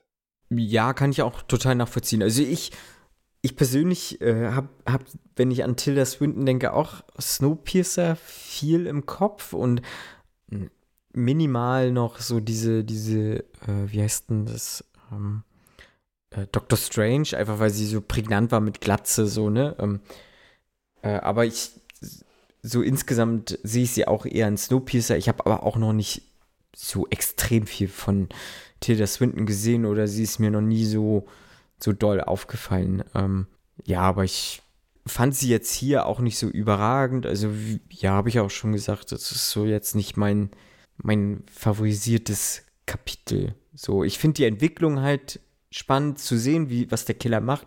Und äh, das sieht man ja dann auch nochmal in, in, in dem letzten Kapitel, wenn er auf diesen Klienten trifft, also derjenige, der ihn halt äh, ermorden wollte, weil er wiederum diesen anderen Typen nicht ermordet hat und irgendwelche, ja, wie es halt immer so ist, so diese Geschäftsbeziehung. Äh, wir haben halt einen reichen Typen, der irgendwie so in in der Tech-Branche aktiv ist, irgendwas mit äh, Kryptowährungen zu tun hat und so weiter und so fort. Er, er zeigt, dass er so ein Gespür auch hat für so Art, äh, sag mal schnell, so, so, so, so, so Bond-esque, also so, äh, Geheimagenten-Ding. Also wie er ihm halt so diese, diese Chipkarte für sein Hotelzimmer halt stibitzt. Ah, so, ne? okay, also er zeigt halt, dass er auch, ja, ja. auch andere Skills auf jeden Fall drauf hat, dass er halt auch so ein bisschen einfach Geheimagent sein kann, so jetzt, ne? Also er, oder Hitman einfach so. Also er weiß, was er, was er tut. Also das, man kriegt halt so mit, er hat eine gewisse Erfahrung und äh, das kriegen wir auch immer wieder suggeriert, so, so generell über den ganzen Film, dass er eine gewisse Erfahrung hat, auch schon lange dabei ist, ein sehr erfahrener Killer einfach ist und halt wie so ein Uhrwerk funktioniert, so um, um da auch immer noch mal wieder drauf zurückzukommen. Ähm, auf jeden Fall konfrontiert er diesen Claiborne dann in dem eigenen, in dieser eigenen Apartment, äh, Suite, wie auch immer, Hotelzimmer und stellt ihn so ein bisschen na, zur Rede. Äh, auf jeden Fall konfrontiert er ihn äh, mit dieser Situation und lässt ihn so ein bisschen so in dieser Todesangst schwelgen und nimmt halt nochmal eine komplett andere Entwicklung und lässt ihn halt dann am Leben. So. Mhm. Ja, und ich muss sagen, das sechste und letzte Kapitel war das für mich schönste und beste und das, mhm. woran ich am meisten Spaß hatte eben wie der ganze Aufbau geschieht, äh, mit dem, er kopiert sich seinen Chip, genau. er äh, besorgt sich Zutritt äh, zur Wohnung vom Klienten, er stellt den Klienten, er unterhält sich mit dem Klienten und dann das wirklich tatsächliche Finale, Finale mhm. Äh, war für mich cool und schön und zeigt doch wirklich die, den Schluss der Entwicklung des Killers, dass er sich, dass er sich tatsächlich dann komplett von seinem Job verabschiedet und so, mhm. eine, so eine Art, unter Anführungszeichen, Blue-Collar-Life dann einschlägt und sich da in die Richtung dann bewegt. Also, dass er dann tatsächlich mehr oder weniger den Klienten verschont, macht er ja auch. Habe ich, ich habe ehrlich gesagt nicht damit gerechnet, weil an sich, er hätte ja keinen Grund dafür, dass er das macht. Weißt mhm. du? Der Klient gibt selber zu, ich wollte das nicht unbedingt so, aber der Anwalt hat mir gesagt, nö, wir machen das hier bei uns, wenn du noch ein bisschen Kohle draufpackst, dann werden wir schon dafür sorgen, dass der äh, über den Jordan geht und wir werden hier ähm, dein tatsächliches Ziel umbringen, keine Sorge. Und ich habe nicht nachgedacht und habe es äh, angenommen. Also im Prinzip hat er ja sein Todesurteil unterschrieben gehabt. Mhm. Dennoch ist er aber Mm, also der Killer jetzt, dennoch hat er gesagt, ja, ist okay, du darfst weiterleben. Ja. Jetzt kann man interpretieren, warum sagt er ihm das? Also warum lässt er ihn weiterleben? Weil er sagt, okay, du bist eh nur eine mickrige Amöbe, äh, du wirst jetzt mit dieser Schuld leben müssen. Ich habe hier zwei Menschen umgebracht, die eigentlich auf dein Gewissen gehen. Er wollte noch einen dritten umbringen, der ebenso auf dein Gewissen gegangen wäre.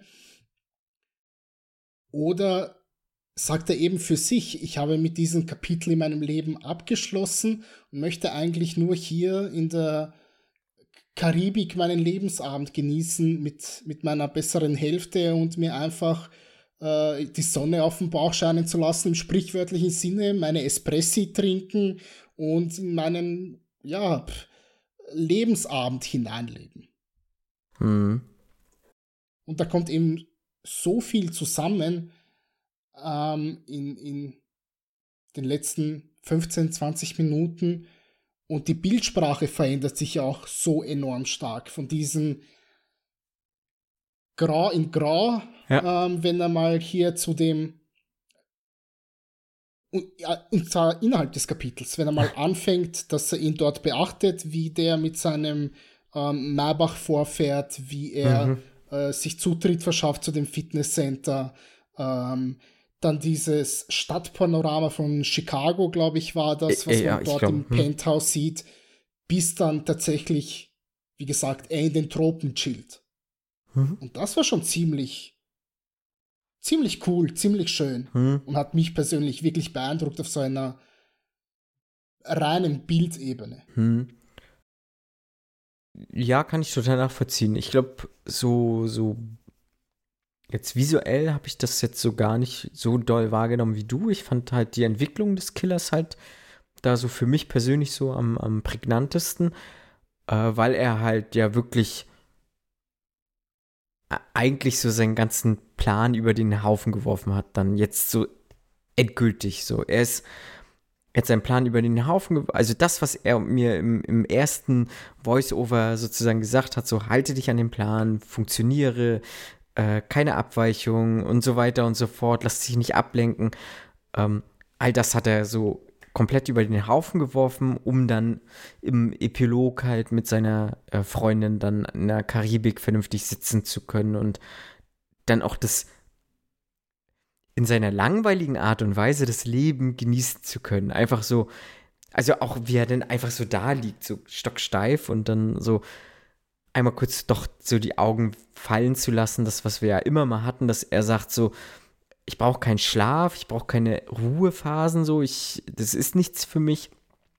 Ne, ich stelle mir halt einen Wecker, äh, um dann mein Ziel irgendwie noch vor Augen zu haben, wo ich dann sage so, nee, er hat jetzt komplett wirklich auch den Haken daran gemacht und sagt so, ich genieße jetzt mein Leben, ich gehe jetzt in diese wohlverdiente Ruhephase und ich darf meine Augen jetzt auch länger als eine Stunde zu haben und äh, werde dafür nicht irgendwie geschasst oder wie auch immer. Und das fand ich schön. So, also so im, im Gesamtbild dieses Films fand ich das total interessant, was der Killer halt einfach für eine Entwicklung dann nachher letztlich genommen hat, um dann doch so irgendwie seine Ruhe zu finden. So, das fand ich, fand ich ganz, ganz, ganz toll. Ähm, ja. Ja. Und äh, damit endet der Film an sich auf jeden Fall. Ich habe hab noch so ein, zwei kleine Sachen, lieber Nenad. Ich möchte noch kurz auf den Soundtrack eingehen. Ähm, wie fandst du den? Also, The Smiths waren halt sehr präsent auf jeden Fall. Also, das scheint Michael Fassbenders Figur des Killers so ein bisschen eine gewisse Ruhe gegeben zu haben. Ähm, wie fandst du das? Diesen, diesen Soundtrack? Mm, Ich meine, David Fincher ebenso hier, glaube ich, in seiner kompletten Filmografie bis auf Alien 3 hat ja immer, was die Musik angeht, mit Trent Reznor zusammengearbeitet. Ich bin nicht der größte Fan von Trent Okay. Reznor. Ähm, ich finde die Musik in allen Fincher-Filmen, ja, ist okay, Mhm. ähm, kann ich mitnehmen, aber sind niemals mein Okay. Highlight gewesen. Und in diesem Film hier genauso. Okay. Äh, ich persönlich mag The Smiths. Ähm, ich habe auch so ein bisschen so diesen Britpop äh, mag ich gerne. Ich mag auch, wie Fincher damit arbeitet, ne? Also äh, zum Beispiel auch in, in Fight Club, so, so es, allein wie der endet, so, ne? Aber gut, es sind, sind so Geschmäcker, so, die, ähm, die dann so reinspielen. Äh, ich fand es trotzdem ein bisschen überraschend, so, dass ich dann The Smiths höre, so, aber so letztlich finde ich schon, dass das auch zu dieser Figur des Killers durchaus passt. So, dass er da so seine, seine kleine Ruhephase findet, so, äh, fand ich gut und ich fand die Songauswahl eigentlich auch ganz, ganz gut. So, also hat mich, hat mich immer mal wieder so auch rausgeholt aus dem Film, so was ich, was ich aber auch gar nicht schlimm fand. Ähm, genau. Dann hat der Fabian uns noch so drei, vier Fragen hier hinterlassen, die ich gerne tatsächlich dann auch nochmal in den Raum werfen möchte, äh, wenn er schon nicht da ist. Nenad, fühlt sich der Film wirklich nach einem Fincher-Film an für dich jetzt so zum Abschluss? Ja und nein. Ja? Mhm. Also rein, ich habe es ja schon angesprochen, rein was die Kameraführung Mhm. betrifft, nein. Mhm. ich bleibe dabei, was den Dialog betrifft oder mhm. auch den Monolog betrifft. Äh, was das Drehbuch betrifft, würde ich ganz klar Ja sagen. Ähm, was die Figurenzeichnung betrifft, würde ich ebenso ganz klar Ja sagen. Mm, es ist so ein bisschen eine Mischung. Also ich, wie gesagt, ich interpretiere das so ein ganz klein wenig in die Richtung, okay, ähm, dass Fincher sich tatsächlich so ein bisschen in der Figur des Killers sieht, mhm. dass er sagt, ähm, diese sechs Chapter stehen vielleicht so ein bisschen für die Chapter mhm. ähm, meiner Filmografie ja, ja. und die habe ich damals gemacht. Und ähm, ebenso wie der Killer abgeschlossen hat mit seinem früheren Leben, hat Fincher vielleicht so ein bisschen abgeschlossen mit seiner früheren mhm. Filmografie mhm. und möchte etwas komplett Neues machen. Mhm. Von dem her es ist schwer zu sagen, was denn ein typischer Fincher ist. Mhm. Weißt du, also es ist ja auch nicht jeder Film wie, wie Seven oder wie Fight Club. Mhm. Also, das kann, also so eine, so eine komplette Handschrift durch das Werk eines Filmemachers ist ja eigentlich nur selten zu sehen. Also Menschen werden älter, werden reifer, entwickeln ihr Handwerk weiter und Fincher eben genauso. Von dem her, man könnte Ja sagen, man könnte Nein sagen, ich wäre irgendwo zwischen den Stühlen ein Stück weit. Hm.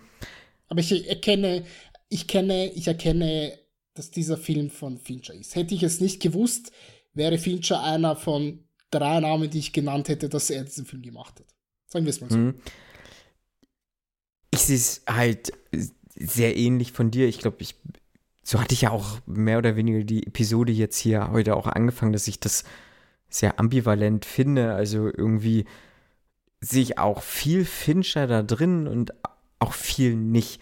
So, weil, weil viel untypische Sachen da drin sind und ich finde, finde diese Idee, die du auch auf jeden Fall in den Raum wirfst, dass man sagt, so diese Kapitel spiegeln auch so ein die Entwicklung von Fincher, also die filmische Entwicklung von Fincher wieder, finde ich total charmant und ähm, ich habe mir jetzt auch nicht großartig irgendwelche Kritiken durchgelesen oder Interviews von Fincher. Vielleicht, vielleicht hat er das ja sogar auch so selber gesagt. Äh, liebe HörerInnen da draußen, teilt uns auf jeden Fall mit, falls ihr da irgendwie was, eine nähere Information habt. Aber ich finde das auch ein sehr gutes Gedankenspiel und wäre da auf jeden Fall auch bei dir und äh, finde auch, dass man einen Fincher auf jeden Fall daraus erkennen kann, aber auch viel anderes so irgendwie sieht, was nicht Fincher ist, aber vielleicht doch hier und da ein bisschen nach ihm riecht oder schmeckt oder so, aber ich muss schon sagen, das ist schon äh, sehr interessantes Machwerk auf jeden Fall. Hm, der Fabian fragt uns noch, ob dieser Film einen Sympathieträger braucht. Nein. Ich bin sowieso der, der festen Meinung, dass du in keiner Art der Kunst einen Sympathieträger okay. benötigst, mit dem du routest, mhm. ähm, mit dem du dich identifizierst. Mhm. Ähm, es können genauso in einem Film, in einem Theaterstück, in der Literatur, können theoretisch nur Arschlöcher ähm, auftauchen. Mhm. Solange es inszenatorisch mhm. interessant ist, solange es äh, dialogtechnisch interessant ist, äh, funktioniert ein Film auch so. Hm. Äh, ja, gebe ich dir recht. Wobei ich, ich persönlich sagen muss, so ich habe auch gerne mal Sympathieträger im Film. Ähm, gerade wenn es auch mal ans Herz gehen soll oder so. Aber ich finde so gerade hier äh, in dem Film brauche ich es nicht. Äh, ich finde, man, man kriegt so in Kapitel 2 so ein, vielleicht so, so ein leicht unterbewusst so, ein, so eine Sympathie mit, wenn, wenn, wenn Fassbenders Figur halt so bricht und man halt so merkt, so, ja, das ist halt doch irgendwie nur ein normaler Mensch oder so, aber so insgesamt gebe ich dir da auf jeden Fall recht, man braucht nicht zwingend eine Sympathie, also in diesem Film brauche ich jetzt nicht unbedingt einen Sympathieträger, nein, genau. Und die letzte Frage, beziehungsweise die letzten zwei Fragen, die ich jetzt dann zusammenfasse, bleibt der Film im Kopf und würdest du diesen Film empfehlen, wenn du jetzt so jemanden, wenn dich jemand fragt, so, Nina, soll ich The Killer gucken? Es kommt darauf an, wer, ja. wer mich das fragt. Also dieser Film ist schon vergleichsweise sperrig. Ja. Der Bratenmasse würde ich den Film auf gar keinen Fall mhm. empfehlen. wenn man Film, filmenthusiastisch ist und vielleicht auch noch so ein bisschen, ich würde mal sagen, europäische Kriminalfilme, vor allem so französische Kriminalfilme in Richtung Robert Bre Bresson mhm. oder Jean-Pierre Melville gesehen hat und die cool findet, die gerne sieht. Also so etwas wie, keine Ahnung, Le Samurai, äh, Vier im Roten Kreis, der Clan der Sizilianer, all so etwas. Dann würde ich sagen, ja, mhm. ihr werdet viele Parallelen finden und ihr werdet sehr viel Spaß haben mit dem Film. Wenn ihr die gesehen habt und ihr könnt absolut nichts damit anfangen, dann lasst die Finger. ja. Ja, ist schon so ein bisschen so Slow Burn mäßig kommt er schon ein bisschen daher, aber auf einer, auf einer ganz anderen Art. So, also die, die ich auch gar nicht so greifen kann. Also, aber da wäre ich auch bei dir so. Ich glaube, ich würde den Film auch nicht jeder Mann, jeder Frau empfehlen, so, sondern schon auch abschätzen müssen, so, ne, was, also so wie ich halt auch reingegangen bin, so, das, wie gesagt, das erste Kapitel kann schon auch hier und da durchaus abschrecken, weil nicht viel passiert, so. Ähm, aber ich finde, dann, dann belohnt sich, belohnt dich dieser Film, wenn man sich wirklich komplett so darauf einlässt. Und äh, für mich persönlich bleibt dieser Film definitiv im Kopf, einfach weil ich diese Entwicklung des Killers sehr interessant finde und ähm, halt diese eine Kampfszene habe, so die, die für mich so echt das Nonplusultra so der letzten Jahre war, was ich so, so gesehen habe, so an einfach an, an so physisch starken Kampfszenen und das war schon, schon extrem mhm. gut.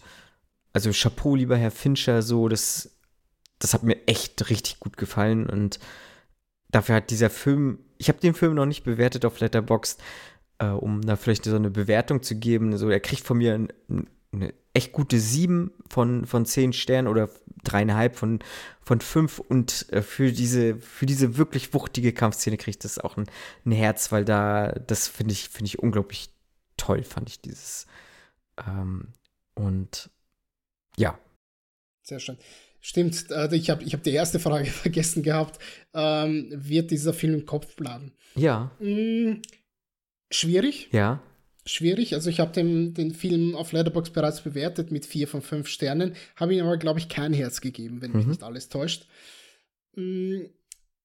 Rein prinzipiell, der Film ist gut. Der Film ja. ist sehr gut. Ähm, ich bin mir aber nicht sicher, ob, wenn ich es vergleiche mit anderen Fincher-Filmen, ähm, ich habe mir über, über Jahre hinweg habe ich sehr, sehr viele Details gewusst aus Sieben, sehr, sehr viele Details gewusst aus äh, Fight Club. Ich weiß heute noch, obwohl das jetzt auch schon sechs Jahre oder so etwas her ist, ähm, was in Panic Room äh, geschieht. Da weiß ich auch noch einige Key Moments. Hm. Ob ich diese Key Moments noch in, in, in, in drei, vier, fünf Jahren haben werde ähm, bei, bei The Killer, muss ich ganz ehrlich sagen, ich bezweifle es fast weil es eben nicht so viele gibt. Mhm. Von dem her, rein von dem bleibt er mir in Erinnerung. Ich, es wird mir in Erinnerung bleiben, insofern, dass ich sagen kann, es ist ein guter Film. Aber könnte ich dir die Handlung nacherzählen, mhm. könnte ich dir sagen, was zu welcher Minute geschieht? Höchstwahrscheinlich nicht. Aber es wird ein Film sein, wo ich mit Sicherheit, keine Ahnung, eben zu, in der Zeitspanne nach fünf, sechs Jahren ähm, sagen könnte, ich erlebe diesen Film neu, weil ich relativ viel wieder vergessen habe, aber nicht deswegen, weil er langweilig ist, sondern weil er arm, unter Anführungszeichen, an Höhepunkten ist. Hm. Ja, bin ich, bin ich auf jeden Fall auch bei dir. Also es ist, ist halt, glaube ich, so ein, so ein persönliches Ding dann gerade dieser Film, so, wo, wo das dann äh, ob das im Kopf bleibt oder nicht. Äh, ich wäre jetzt auch wirklich gespannt, was Fabian gesagt hätte. Der hatte sich den Film jetzt ja auch angeguckt. Äh, auch nicht schlecht bewertet. Ich glaube auch so mit dreieinhalb von fünf Sternen. Was der gesagt hätte. Vielleicht schweift er nochmal so die, in einer der nächsten Folgen nochmal kurz darauf ab. Ja, und Kit hat ihn ja genauso genau, gesehen. Genau, Kit hat ihn auch gesehen. verhindert gewesen heute. Genau, wir wollten heute alle. Bin alle genauso gespannt, was er irgendwie sagt. Zu dritt oder zu viert hier normalerweise sein. Leider ging das krankheits-, arbeitstechnisch nicht so, alles gut. Äh, wir haben die Folge jetzt ja äh, auch, auch sehr ausführlich. Ne? Im Vorfeld haben wir gesagt, Oh ja, so eine gute Stunde. Jetzt sind wir fast, jetzt sind wir fast auf Filmlänge auf jeden Fall. Und ich möchte das auch gar nicht ja. großartig weiter in die Länge ziehen. Es ist schon spät. Wir sind alle ein bisschen durch und äh, ihr da draußen. Schreibt uns doch gerne, wie ihr den Film fandet, ähm, in den Kommentaren. Ich bin wirklich sehr gespannt auf eure Meinung. Vielleicht haben wir auch irgendwas komplett falsch interpretiert. So, äh, schreibt uns. Äh, gerne privat, gerne unter den Kommentaren beim Fernsehs-Podcast, äh, wo auch immer ihr das möchtet. Ich habe heute jetzt auch zum Beispiel eine Nachricht gekriegt, äh, so, so, ey, macht ihr doch was zu, passt jetzt hier nicht so thematisch rein, macht ihr mal was zu The Boys 3. Ich werde antworten und ich hoffe, ich antworte dann auch im Sinne des Hörers. Äh, irgendwie werden wir noch was zu The Boys Staffel 3 dann auf jeden Fall machen. In welchem Umfang, keine Ahnung. Und äh, wie gesagt, wir sind, wir sind nahbar, ja. Wir sind nicht, wir sind für euch da. So einfach. Schreibt uns, äh, teilt uns eure Wünsche mit, eure Meinungen und was ihr jetzt auch gerade von diesem Film gehalten habt. So, das würde mich auch sehr interessieren, auf jeden Fall. Mich ebenso. Ich glaube, das ist ein Film, der ja, der kann vergleichsweise polarisieren kann, weil er, hm. wie gesagt, sehr, sehr untypisch für diese Zeit ist und auch vergleichsweise untypisch für Fincher-Verhältnisse. Wir hm. haben es ja schon aufgedröselt, warum. Ja, ja, Von dem her, ich kann mir sehr gut vorstellen, wenn man da mit den falschen hm. mit einer gewissen Erwartungshaltung hineingeht, dass man da auch durchaus enttäuscht werden kann hm. und dass man sagt, allerletzter Rotz, wieso auf, mögt ihr den so gern? Genau, ja. Aber wir sind für jeden Diskurs offen, wie Marco schon gesagt hat. Auf jeden Fall. Und ähm, Lieber Nenad, vielen Dank, dass du dir auf jeden Fall so viel Zeit genommen hast, jetzt über, über den Film und auch über David Fincher zu sprechen. Und ja, es war mir eine Freude auf jeden Fall. Sehr gerne. Äh, es war mir ebenso ein inneres Blumenpflücken. Äh, hat mir sehr viel Spaß gemacht, Marco, äh, wie immer. Ja. Und ähm, ich bin froh und kann es kaum erwarten, dass wir dann nächste Woche eine reguläre Folge machen hoffentlich in Vollbesetzung. Ich hoffe auch. Ich hoffe auch. Und äh, ihr da draußen euch einen gemütlichen Abend oder Morgen oder Mittag oder wie auch immer. Bleibt sauber, lasst euch nicht erwischen von Michael Fassbender. Ähm, und im Endeffekt erzählt The Killer vielleicht auch eine Lüge, weil so ein Hamburger kostet leider nicht mehr nur einen Euro, ähm, sondern kostet ja auch schon bisschen mehr. Aber egal. Äh, vielleicht ist es in Paris so. Ich war noch nie in Paris und vielleicht komme ich auch nie nach Paris, aber vielleicht doch und kann dann einen Hamburger für einen Euro essen. So sei es. Liebe Freunde da draußen, ich wünsche euch viel Spaß äh, bei den nächsten Episoden und freue mich, wenn ihr wieder einschaltet. Haut drin. Lieber Nenad, dir auch einen wunderschönen guten Abend noch. Hau rein. Ebenso. Ciao, ciao.